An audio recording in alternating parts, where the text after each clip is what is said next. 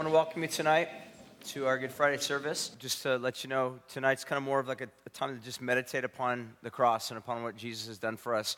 What we're going to do right now is we're going to get into God's Word and we're going to talk a little bit about uh, what today is all about and why we celebrate Good Friday, what makes Good Friday good, uh, what it symbolizes, what it speaks to us. It's, it's one of the few times throughout the entire um, world um, on the calendar of Christianity that um, most all Christians actually agree that this is the time that we celebrate that Jesus died for us. He died in our place. And so, what we're going to do tonight, we're going to talk a little bit about what the cross symbolizes, what it speaks to us of, what it's all about, why it's so significant, why it's so important to us. And so, what I want to do is, I want to, um, we're going to combine this evening also with the time of celebrating communion. We typically call it in a lot of different ways. You can call it the Lord's Supper, the Eucharist, which just simply means praise, um, Thanksgiving um, there's time for us to just to gather to really meditate upon the cross, but then also partake of communion. We do communion or celebrate the Lord's Supper actually weekly. There's a lot of different things that we do in our typical weekly worship services.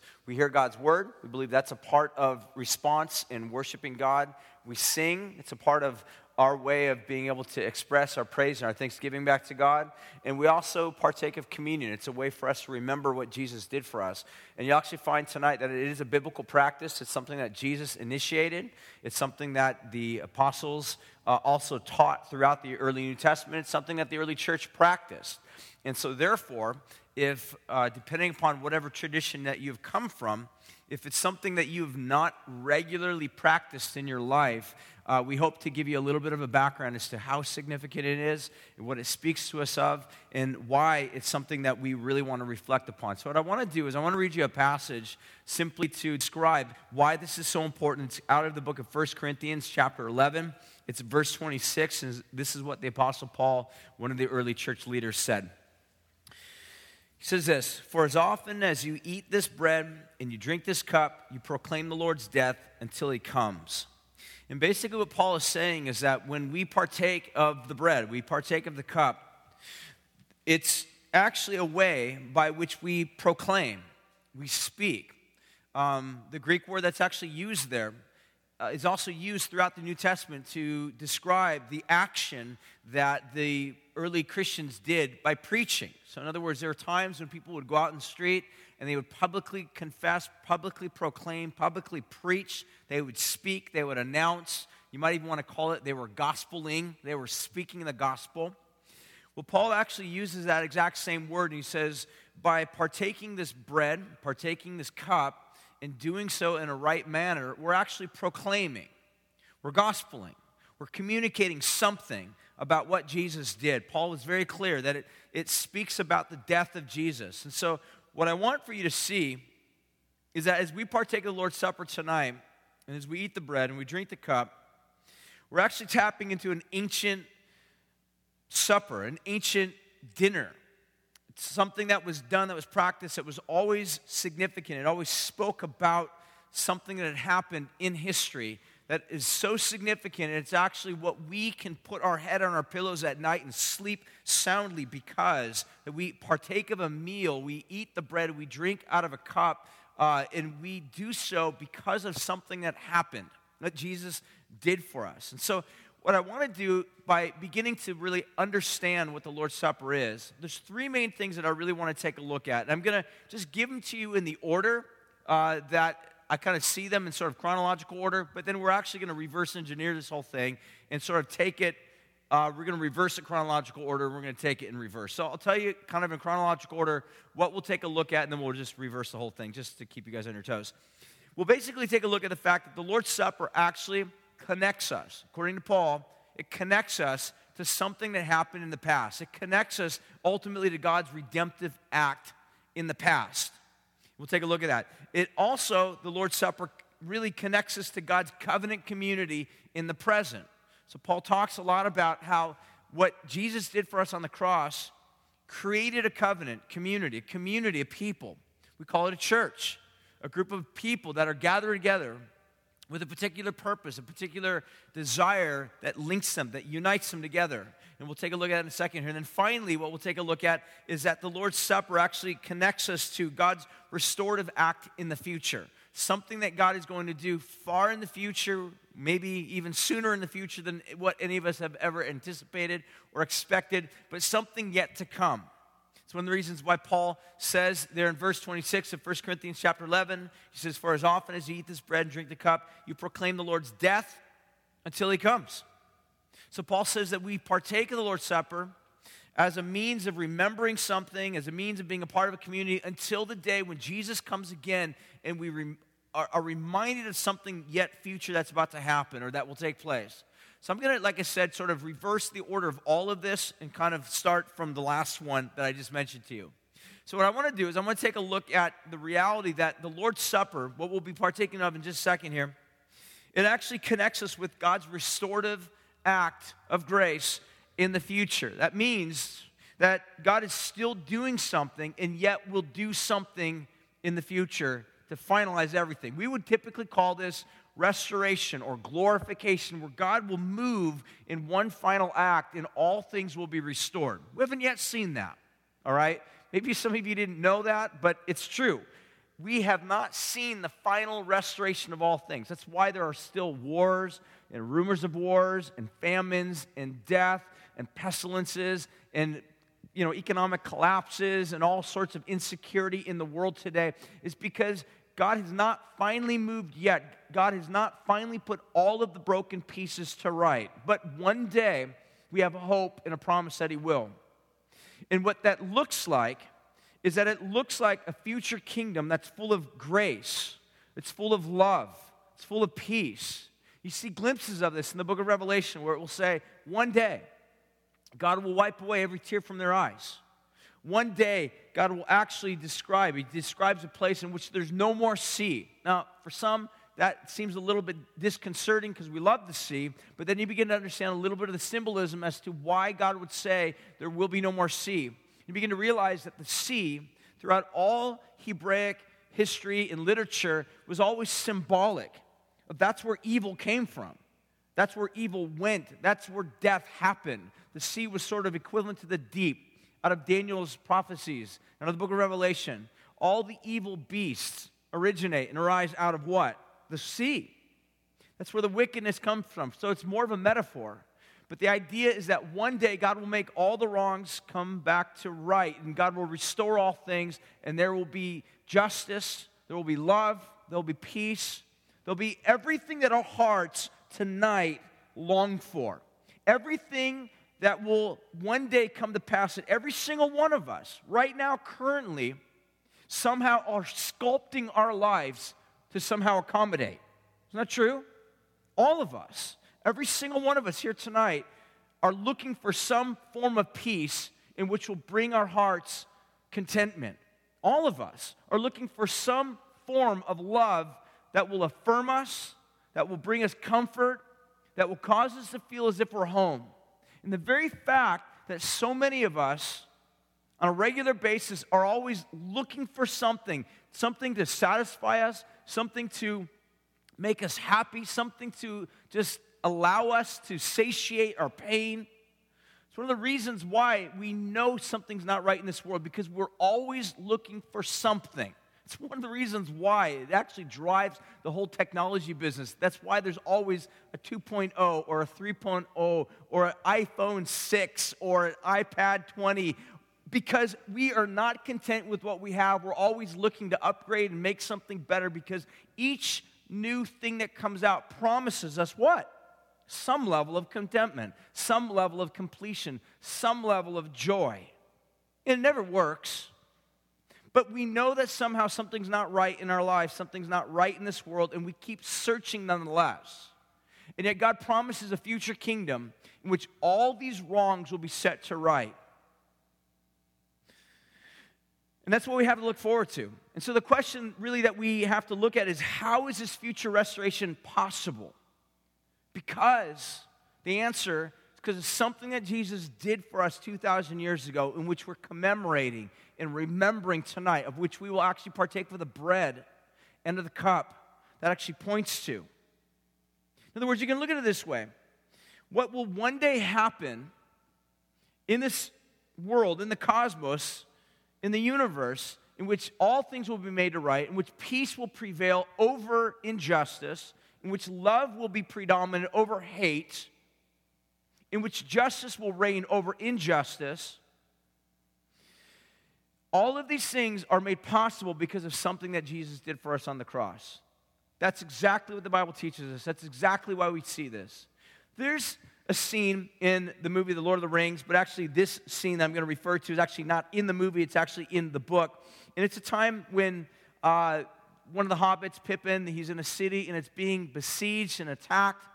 And all of a sudden, right before they expect to have total collapse of the entire city, in the distance they hear a trumpet, they hear the sound of horns, and all of a sudden another army shows up on the scene and begins to fight for them. And this actually brings about some victory that was just the greatest victory. And in the book, Tolkien actually writes that Pippin, every single time forward from that moment, every time he heard a trumpet blast or heard a bugle sound, it always brought him to tears because it reminded him of that day of victory. That's what the communion is. When we partake of the bread, we are celebrating something that will one day yet be absolutely fulfilled, of which now we're just simply partaking of the appetizer. In other words, we will one day experience wholeness because Jesus on the cross experienced disintegration. Jesus was broken so that we who are broken could be made whole. That's the picture of the cross. So, again, the first thing that we take a look at is the Lord's Supper connects us with God's restorative act in the future. And the second thing we'll take a look at is that the Lord's Supper also connects us to God's covenant community in the present. That's kind of an interesting little thing. It's, I'm not going to spend a lot of time to talk about, but in the book of Corinthians, we have this very interesting passage that actually details for us some of the first century actions of the church, or at least in Corinth. This is how they conducted the church services. And Paul talks about when you guys come together, you guys have a meal, you eat. Some of you guys, you know, are starving and you come and you eat a lot of food, and others don't have any more food to eat. And it would seem as if when they met there, at least in Corinth, they kind of met as sort of a smaller group of people, and their church services were basically centered around what we would call the Lord's Supper.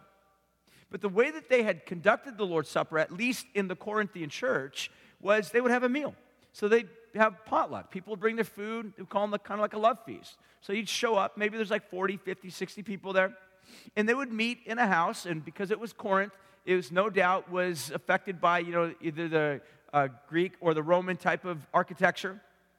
And so typical, typical houses back in that day, they would have sort of um, kind of an inner court and then an outer court. They would have sort of like these big archways, big gardens um, in which, especially if it was a wealthy person, they would have a very large garden area that was sort of enclosed and maybe a fountain in the middle of it. And in this enclosed area, um, typically what they would do, probably the early first century church in Corinth, when they would meet, they would gather together, they would have a meal, they would sit around, they would talk, they would chit chat, they would pray for each other. And then at some point in the course of that time, as they gathered, they would begin to break the bread.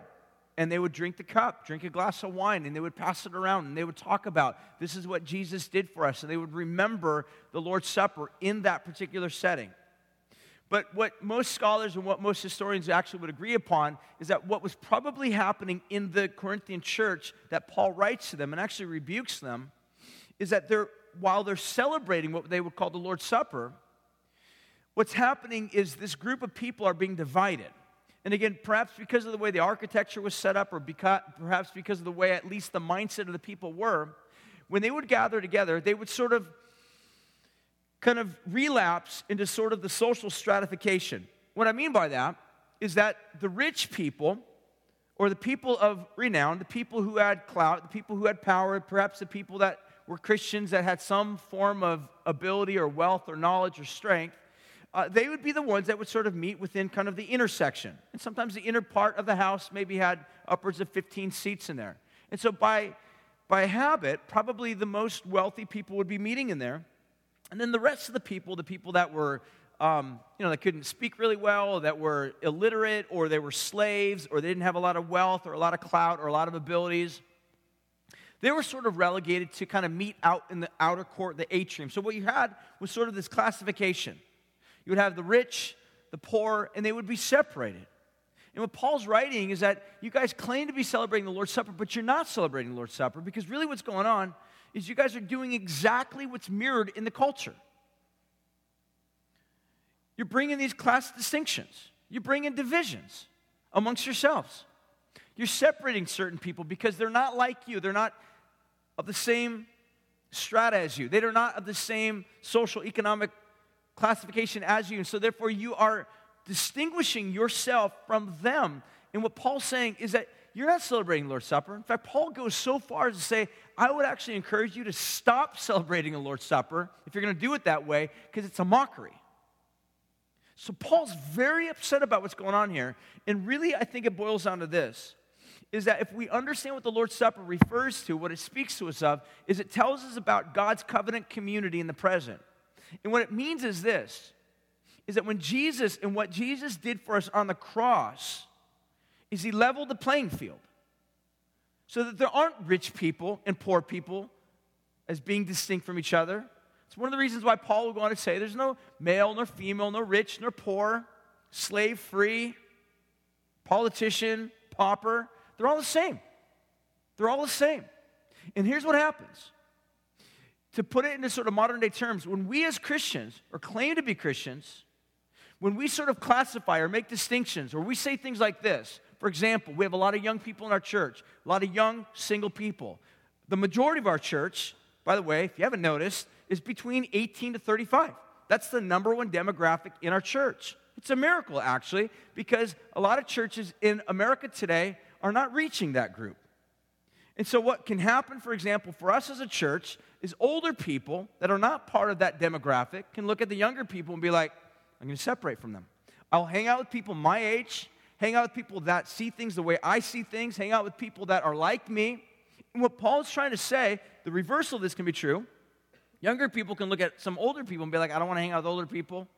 I don't invite them in my house. I don't want them to be part of my community group because I came out of a household and I moved away from my family and I'd rather just be with younger people, not invest myself in the lives of other people, young, old, whatever. And so what happens is Paul's saying is you are classifying each other. You're distinguishing amongst people. You are being discriminatory against people. You are actually not living the gospel. And what the gospel is attempting to do, what God is trying to do through the gospel, is it levels the playing field. When we understand the cross, when we understand what Jesus did for us on the cross, we realize for us to go back and for us to begin to sort of modify and edit and say, well, I'll create a circle of friends that are just like me, that act like me, that think like me, think theologically like me, worship like me, sing songs like me, pray like me, do things like the way I do them. You're actually undoing the gospel. We need to know that. We're actually undoing the gospel when we deliberately select who we will choose to hang out with and then omit who we refuse to hang out with. We are undoing what the gospel intended to do. This is really serious stuff. The example I would give is this is that what God is doing in our life and what God wants to do in our life is He wants to bring about a synchronization between what we know about God and how we practice what we know about God. And believe me, there's a radical distinction. I'll give an example. In January, I have a good friend of mine. He used to live here, moved away, and he has a business and he does all of his business on his credit card, and so he pays it all off. He's faithful and he's a good steward. And uh, he gets all these airline miles. He's like, I'll pay for your trip to come with me to Costa Rica. I'm like, great, I'll go. Sign me up. I'm on board. So um, I went to Costa Rica, I had some good surf, and it was great. Now, if I came back I'm like the surf in Costa Rica is amazing, the water's 85 degrees, and in your mind you're like, that's awesome, I want to be part of that, I want to do that. So what you do is you go out and you get books and you read books on surfing and you download, you know, videos and you watch things and you read Wikipedia articles and you watch Kelly Slater on Netflix, and you do as much as you can investigation, understanding, trying to train yourself, teach yourself about what surfing is. And then you go out and you buy the right surfboard for the right conditions, hop on a plane, you go down to Costa Rica, get on the board, you paddle out. You will not, I absolutely guarantee you, no matter how much book knowledge you have, you will not surf well that first day. Absolutely guarantee it. You can't. You don't have the muscle training that's happened yet. You don't have the balance calibration yet. You haven't been, in other words, you have all the knowledge, but you haven't been able to put any of it to practice yet. So it's possible for you to say, I believe that Jesus died for me on the cross. I have faith in that. I have confidence in that. But it's possible, even though in the middle of belief in that, for you to not practice the full overview of what the cross entails, meaning we're part of a covenant community. That's what Paul wants us to understand is that if we understand what Jesus did for us on the cross, what he died to accomplish, what he died to do on the cross for us, then we would realize that there's a covenant community currently, right now, in the present. It's one of the reasons why Paul would say, really go on further throughout the rest of the corpus of all of his teachings in the New Testament to say things like this If you harbor grudges, if you harbor bitterness in your heart, or if you're unwilling to show grace or show forgiveness towards somebody else, here's what Paul's trying to say. Don't you realize you've been given forgiven, forgiven, forgiveness? Don't you realize that God has not put any measure upon you of the grace that He's poured out on you, but you put limits on how much you'll love others? You put limits on how often you'll forgive, and God was limitless? You don't get the gospel. You don't understand it. And the only right response to that is repentance. It's one of the reasons why Paul says in this passage right here, he says, Don't partake of Lord's Supper in an unworthy manner. This doesn't mean, sometimes, you know, I've heard people say, you know, you got to make sure you take the communion in a worthy manner. Sometimes we somehow turn that to mean you got to get all sentimental about it. Like, spend some time, get some tears in your eyes, and you can take the communion. Like, think about it and realize how much Jesus loves you and feel really good inside, and then go take the communion. That's often how we interpret being worthy. But really, what Paul's saying has nothing to do with sentimentality, it has nothing to do with how you actually subjectively feel has everything to do with how you embody faith and repentance. Because if you get the gospel, then you will trust in Jesus and you will repent from the classifications and the distinctions and the divisions and the unwillingness that we oftentimes have to extend grace to people, even though God was completely willing to extend grace to us, or the unwillingness that we typically have to reconcile with other people, even though God has been more than willing to reconcile with us who are completely ill deserving. So, what Paul is trying to say is that the gospel, the cross, reveals to us something that God has done for us. And if we understand that, it will change the way that we think about other people. And then the final thing I want to finish with this is this whole larger theme of God's redemptive act in the past. And this is what the communion really connects us to. So, on the one hand, the communion, the Lord's Supper, the bread, the cup points forward to a future dinner, future supper, future feast that we will one day have with Jesus, of which every single one of our hearts are longing for and what you're grasping for right now, currently. Every one of us, whether you're a Christian or not. If you're not a Christian, you're longing for the very things I'm talking about. You're longing for them. You've actually, in fact, I would even go so far as to say, you've actually arranged your heart in such a way that you are pursuing actively for the very things that the gospel says and promises to provide. Secondly, we see how that the communion also links us to God's covenant community. And finally, we see that God's, the Lord's Supper actually connects us with this redemptive act of the past. And so, what we see here actually is Jesus on the night that he was betrayed. He gathered together with his disciples in an upper room and he had a meal with them. And most scholars, most historians would agree that this was the um, Passover meal. And Passover meal was a very unique, very interesting meal. It was, a, it was, a, meal that most Jews, even to this day, will still celebrate. In fact, a lot of Jews, even that are secular Jews, if you go to Israel today, uh, you might talk to a lot of Jews, some that are Orthodox, actually follow what the Bible says or attempt to or seek to. And then you have what they call secular Jews. And these would basically be people that just, you know, believe to some degree, more or less. Some of them actually might even be atheists, and yet they will still celebrate Passover. And it's not so much out of religion, out of religious activity, it's more so out of historical uh, association with who they are.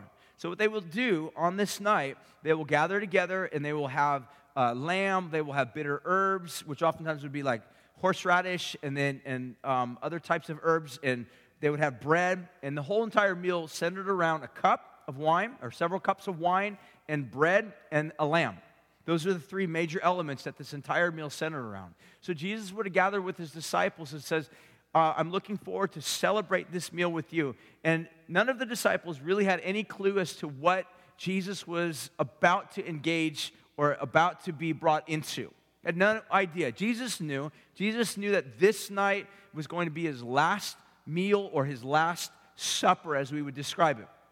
And so here's Jesus with his disciples taking the bread, taking the cup, and he's reminding them of an ancient history. Um, and the Passover meal would be probably best associated, it's sort of like a freedom feast, freedom meal. Most Jews, when they would celebrate or partake of the Passover, it was kind of a feast, similar, not too dissimilar, actually, kind of the way that we would celebrate, maybe like Fourth of July um, even though there's not a lot of symbolism, I and we have like fireworks and hot dogs and hamburgers and things of that nature, where Jews, what they would do is they would, they would celebrate their freedom. And that's what the Passover meal was. They celebrated their freedom because on that night, typically what would happen would be a young child in the family. Passover was a meal for the entire family, and they would get the whole family together, and the kids at some point would ask a question Mom, Dad, why is this night, the Passover night, different than any other night?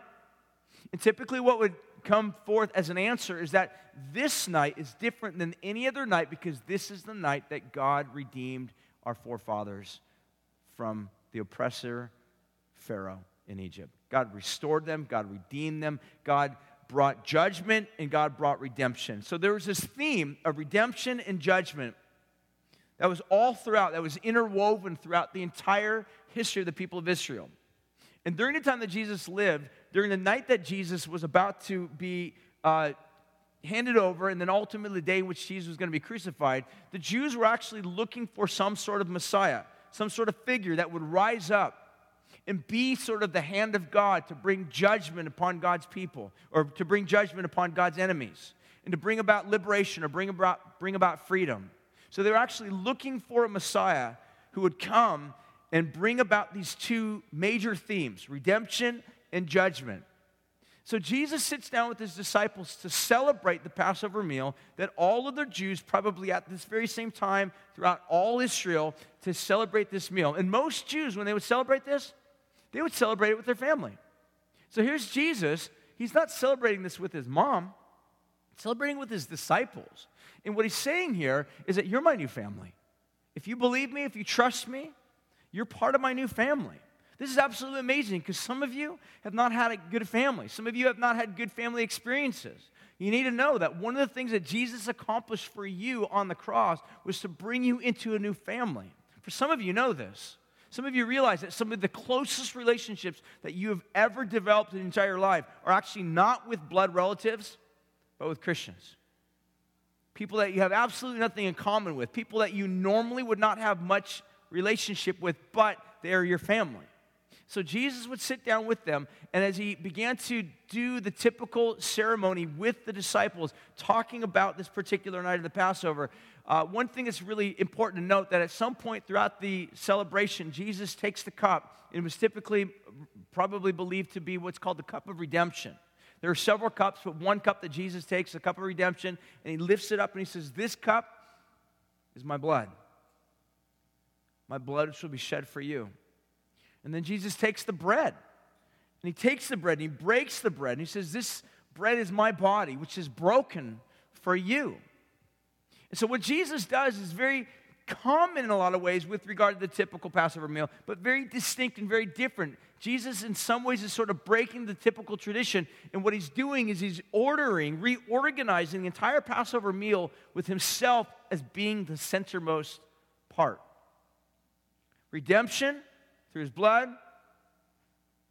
judgment of being broken, something being broken, judged. Jesus says, takes these two themes of redemption and judgment and he merges them together and he says, This is me. This is what I've done for you.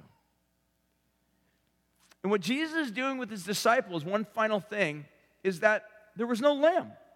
This is a unique Passover because all Passover meals would always have a lamb. This one, there is no lamb.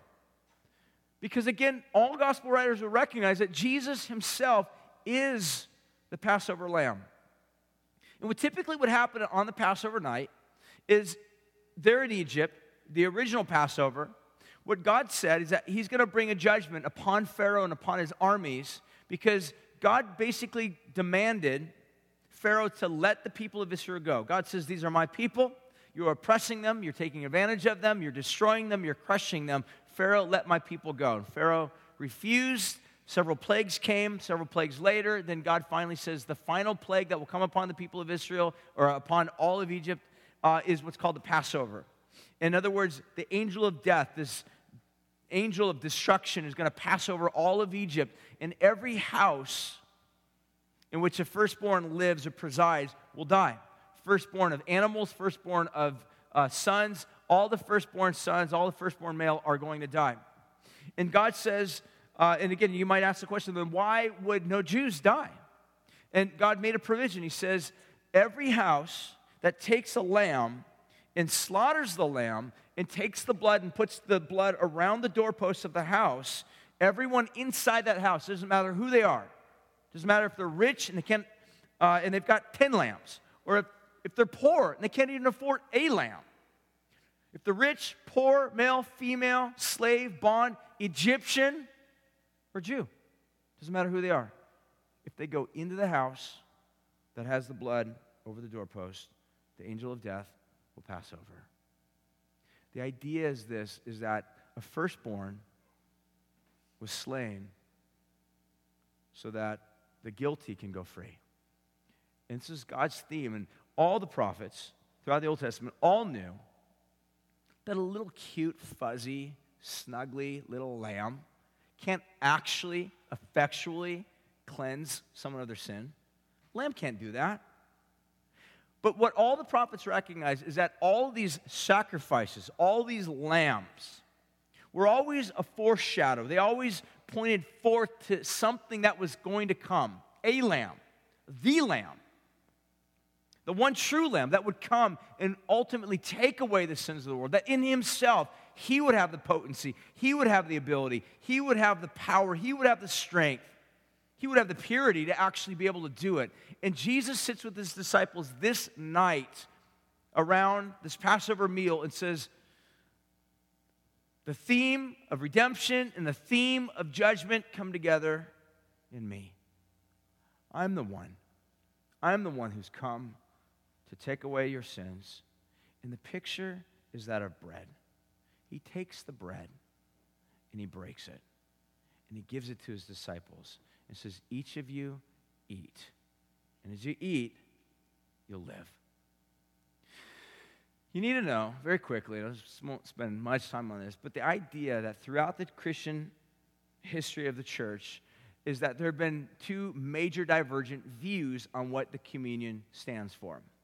Uh, typically, it breaks down in these two little columns. One, you have the Roman Catholic viewpoint, which oftentimes even overlaps into some Lutheran traditions. And it's the view that what Jesus gave to his disciples, the bread and the cup, and what regularly, consecutively gets celebrated when you take the bread and when you take the cup, is that you are actually eating the physical body of Jesus and the blood of Jesus in the form of bread and in the form of juice or wine.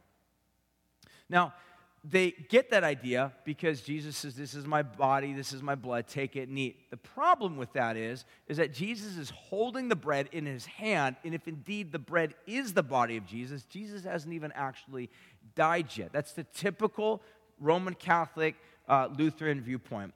Uh, we actually take, as a church and as Protestants, typically the typical Protestant viewpoint, which is that it's more symbolic, that it's referring to Jesus's body that would be broken, and there are elements of that. But at the same time, the problem that oftentimes typically happens in the Roman Catholic viewpoint is an overemphasis upon the communion, an overemphasis upon that. In fact, the entire Mass is centered around that. That's what a priest does. He takes the bread, he breaks the bread. It's his way of actually sacrificing over again the body of Jesus. So if you take the bread, you eat the bread, that's how you're actually saved.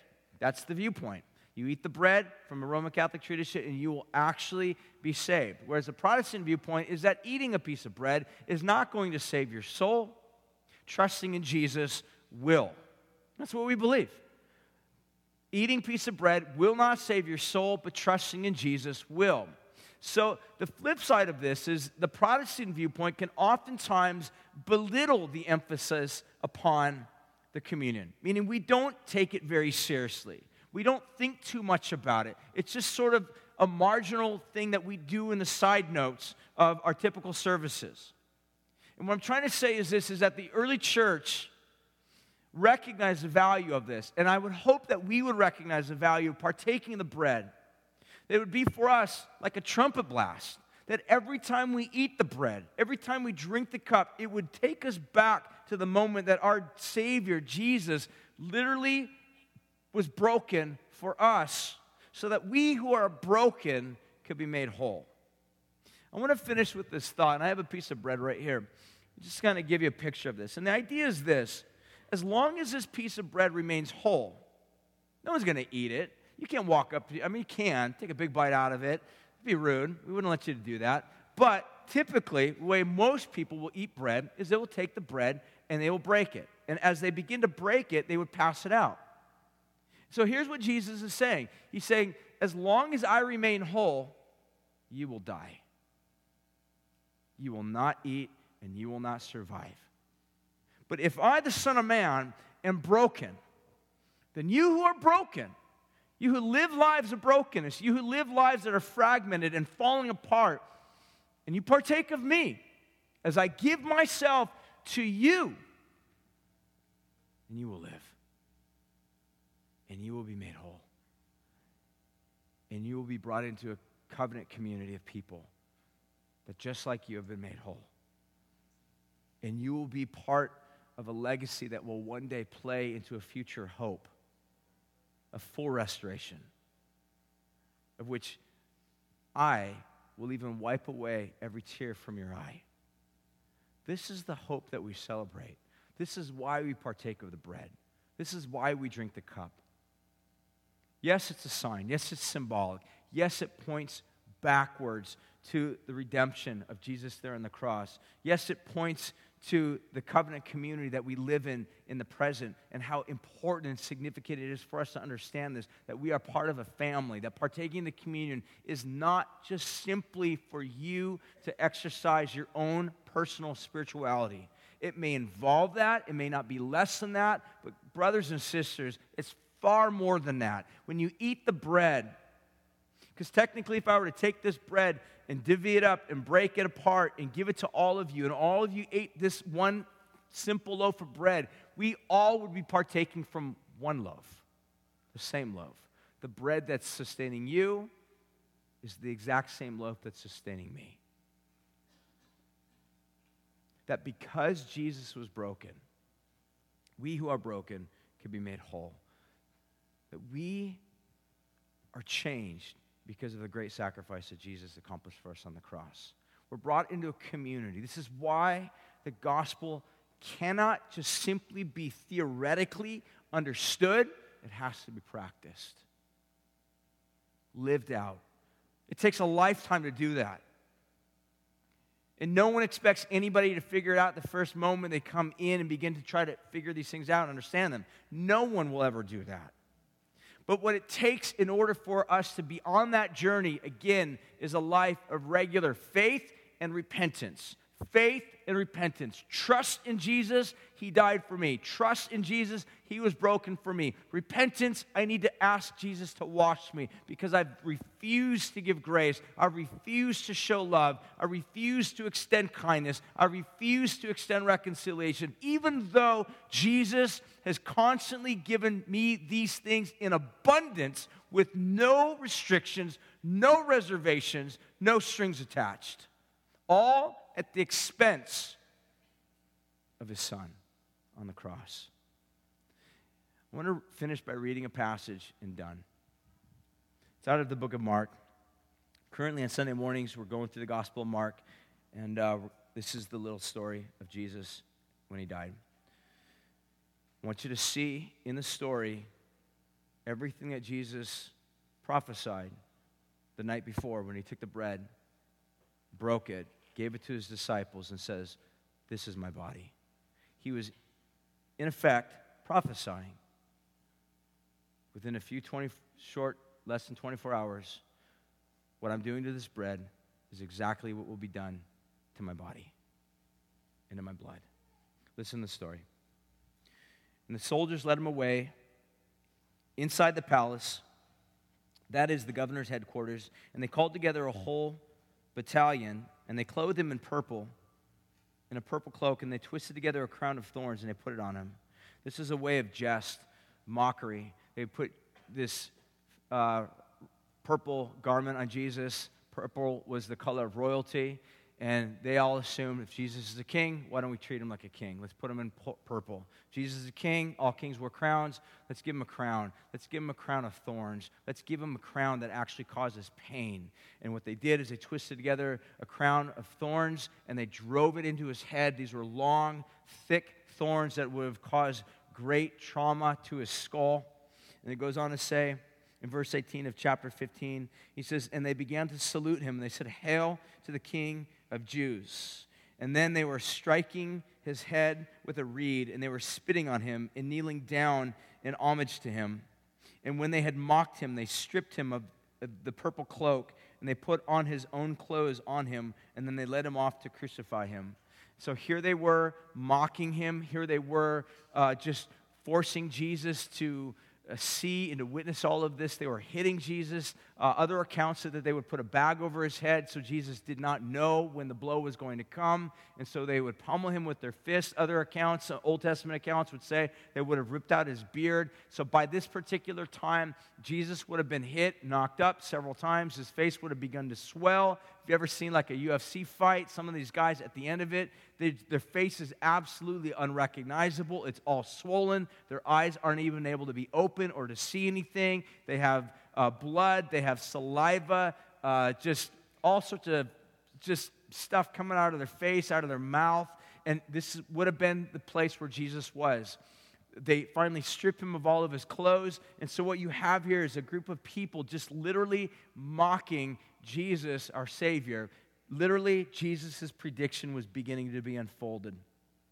And it says they led him off to crucify him. Now, Mark does not go into huge detail as to what crucifixion is, and all first century Jews would have been very familiar with it. We actually get uh, our English word excruciating from this particular Greek word crucifixion because of the excruciating pain that would typically happen. Uh, prior to the crucifixion, uh, we're told that these soldiers would have actually taken Jesus and they had him flogged. And what that meant is they would oftentimes take the victim, they would place them on a pole, and they would tie their hands onto a pole, and they would oftentimes bend their body over so it would cause their, their back and their uh, skin to be stretched out as tightly as it could be. And then they would take what was called a cat of nine tails, and uh, typically it was a big leather whip that had all sorts of strands coming out of it. And in the end of each of these little tethers would have like uh, little pieces of lead or glass or sharp shards of stone. And then the, uh, the, the person that would be doing the whipping would then come to the victim and they would begin to take this whip upon Jesus' back and they would have literally laid it across him. And the first few times would have softened up Jesus' body, much in the same way that you would take a piece of meat and tenderize it just prior to barbecuing it. This is what would happen to Jesus' back. And at some point, uh, blood would begin to fill Jesus' back, and his back would become very swollen. And at some point, uh, while the executioner or the person that was causing this infliction, affliction of pain upon him, uh, with the cat o' nine tails, they would cause these straps and these shrapnel to go into the back, and they would rip the skin off of Jesus' back. It would have been bloody, it would have been horrendous. This is what Jesus would have endured. And then Mark just simply tells us at this point, they let him off to be crucified. Crucifixion was uh, something that the Romans did not invent. It was something that's been on the world scene for several hundred years. What the Romans did do is they basically perfected it.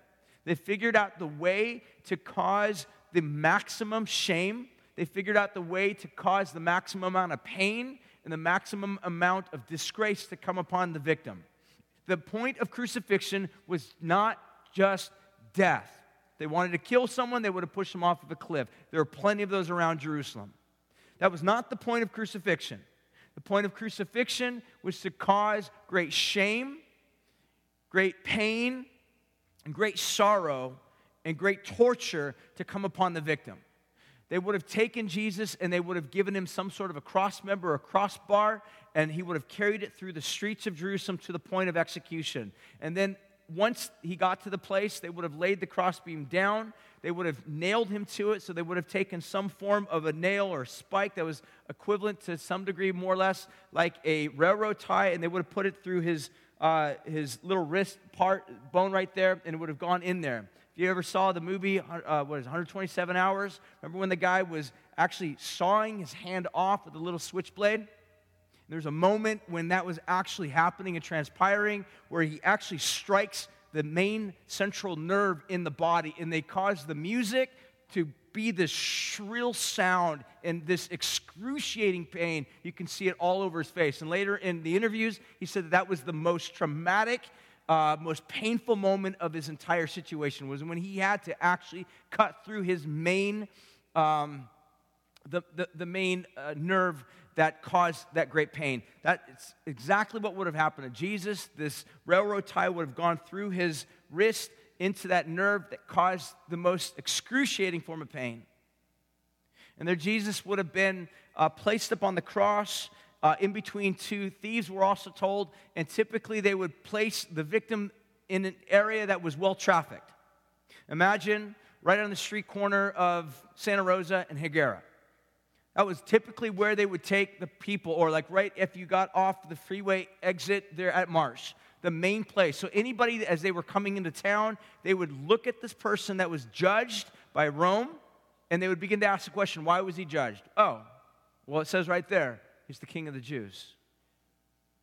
And it was basically a very strong symbol, very strong sign saying, don't any of you get any ideas of following the footsteps of this guy. If you do, this is your fate.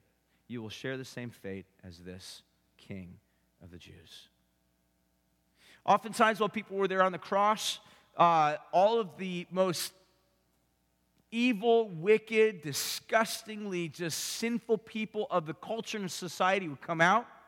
We're told in all the gospel accounts, uh, collaborated. You had some people there that they were playing games at the foot of the cross, others were mocking, and others were in absolute despair. Mary being one of them. She saw her son, whom she loved, being tortured. Others were mocking, making fun. And while a person or a victim would be there on the cross, typically it was not uncommon for them to be in just extreme pain. They would cry out. Oftentimes, it was their form of trying to get as much retribution back at the other people around them because other people would spit on them. They would hurl insults at them. They would throw rocks at them sometimes. And the people there on the cross would somehow try to retaliate. They would shout at them. They would curse at them. They would yell at them. They would spit on them. They would urinate on them. They would do anything that they can to somehow retaliate. But we're told Jesus just hung there and really said nothing. There are some words that Jesus will have recorded have said, but none of them were retaliatory. None of them were curses, none of them were mockery. And so here's Jesus on the cross, in between two thieves, being mocked, excruciating pain, and we're told, and they compelled the passerby, Simon of Cyrene, who was coming in from the country, the father of Alexandria, uh, father of Alexander, Rufus, to carry the cross, and they brought him to the place called Golgotha, which means place of the skull, and they offered him wine mixed with myrrh, which perhaps very possibly was not what you would expect. Someone has just giving Jesus wine to drink to sort of numb the pain. Sometimes they would use vinegar, and they would use vinegar on a sponge as a means of cleaning someone's underside in a public bathroom.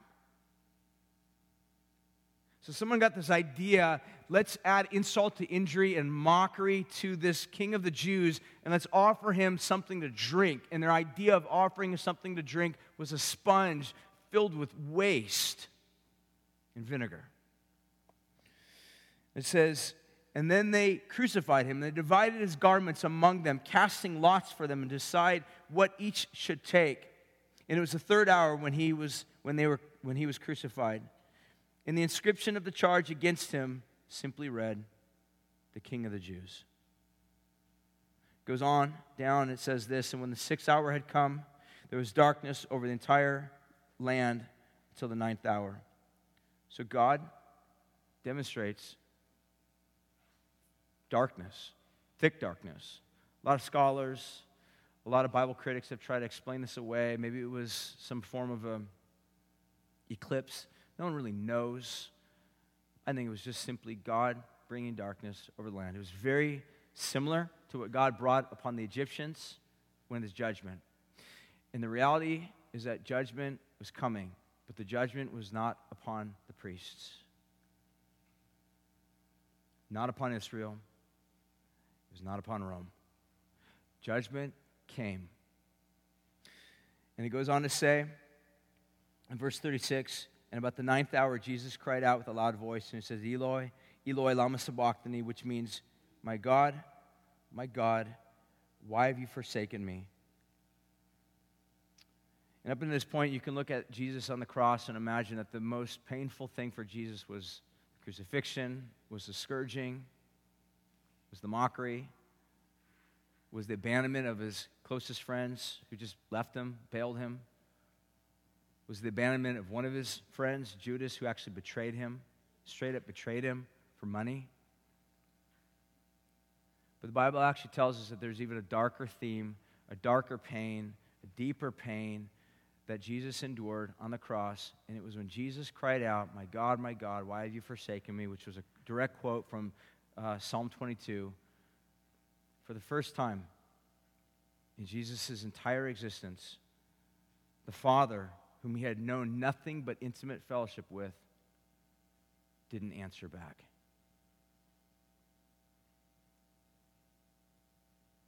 Total darkness.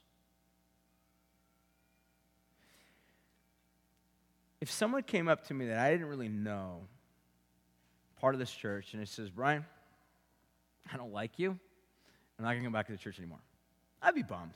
I'd be like, oh, it's a bummer, but I don't really know you, and it's all good. So,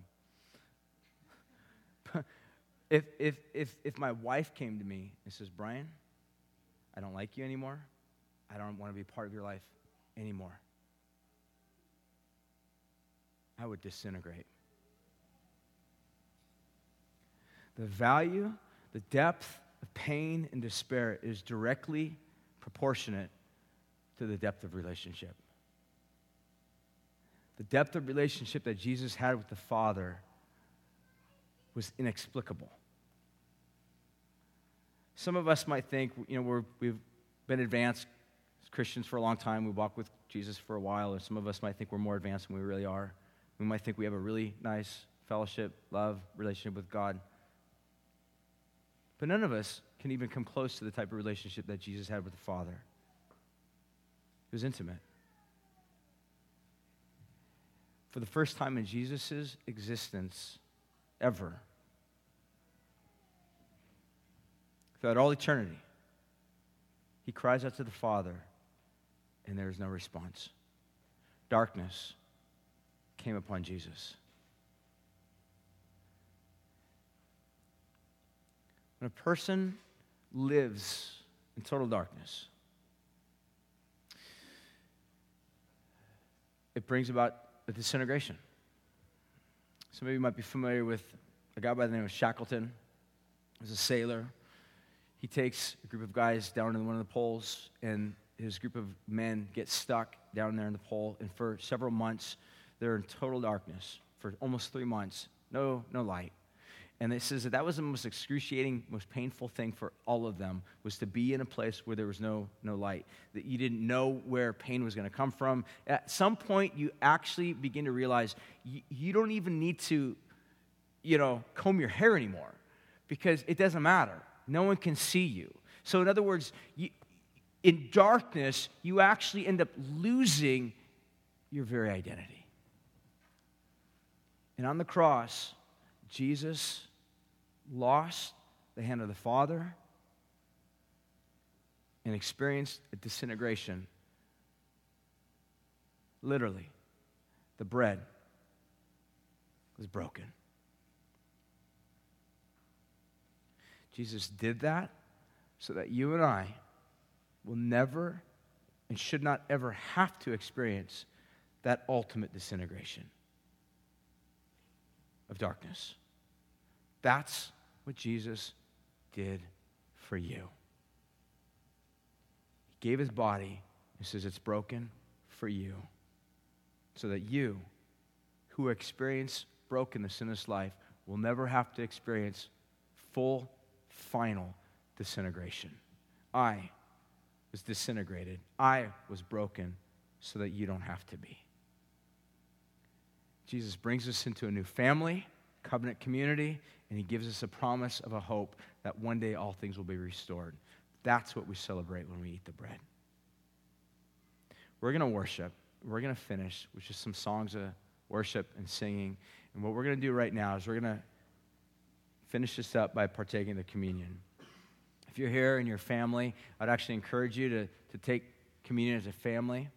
Maybe some of you are, are close in your fellowship and your relationships. In a lot of ways, communion has kind of come to be known in our culture as being something that we just take on our own and I understand, like I said, it's, it's, it's, a nice thing. It's beautiful to kind of feel close to God. But again, really, if we understand the full extent of communion, communion is something that's to be done together corporately as a body, little pockets of bodies, little pockets of people that are united in Christ as a family. So we're going to sing, we're going to worship, we'll partake of communion. We have the bread and the cup, and you can take the bread and dip it into the little cup of juice. And what I want you to think about when you eat the bread that's broken in your hand, I want you to think about Jesus giving himself to you, the darkness that Jesus experienced on your behalf for you in order to not just simply save you, but to bring you into a family of other redeemed people. So, what I want you to think about are there people in your life that you are refusing to release or relinquish or to offer forgiveness for? Are there people in your life that you're refusing to show kindness and grace? People that you would say, I would never sit down and have a meal with them. If you say that, if you think that, if you feel that, you need to look at the cross.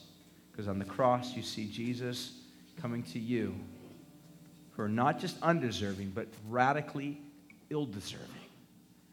And he says, My bread, my body is bread broken for you. I'm going to pray. Let's partake of communion. Let's worship. Let's just meditate upon the cross, what Jesus did for us. Confess sin. Maybe if some of us, that's what we need to do. God, we just thank you for Jesus, for the cross, and what you've done for us.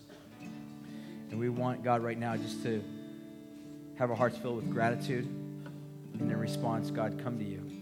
Partake of communion to remember what Jesus did for us. And God, if there's things in our hearts that we need to ask forgiveness for or confess, and God, we want to lay those things down before you and ask for you to wash us and cleanse us. Jesus, we thank you that our hope in the future kingdom that is one day to come, but has also already dawned, has already begun. God, our great hope is anchored in the great act that Jesus accomplished for us on the cross, dying for our sin. He was crushed and afflicted for our sin. That judgment came not upon Caesar, not upon anybody else except Jesus. He bore our shame, bore our grief, bore our judgment, the judgment that we deserve. He was broken so that we who are broken can be made whole. God, I pray that you would help us to live that, to understand that, to embody that, to demonstrate that. So help us, God, as we go into this weekend, as we begin to move towards Sunday, the biggest day on our calendar, the greatest event of all, when we look forward to the fact that Jesus was not held in the grave, but he rose victoriously over it. So, God, I pray that you would help us as we move into this weekend, that Sunday would be a great day, that we would see many people come, we would see many people come to Jesus and come to know your great love. So we just commit this evening in your hands, commit this weekend into your hands, we pray. And ask all these things in Jesus' name. Amen.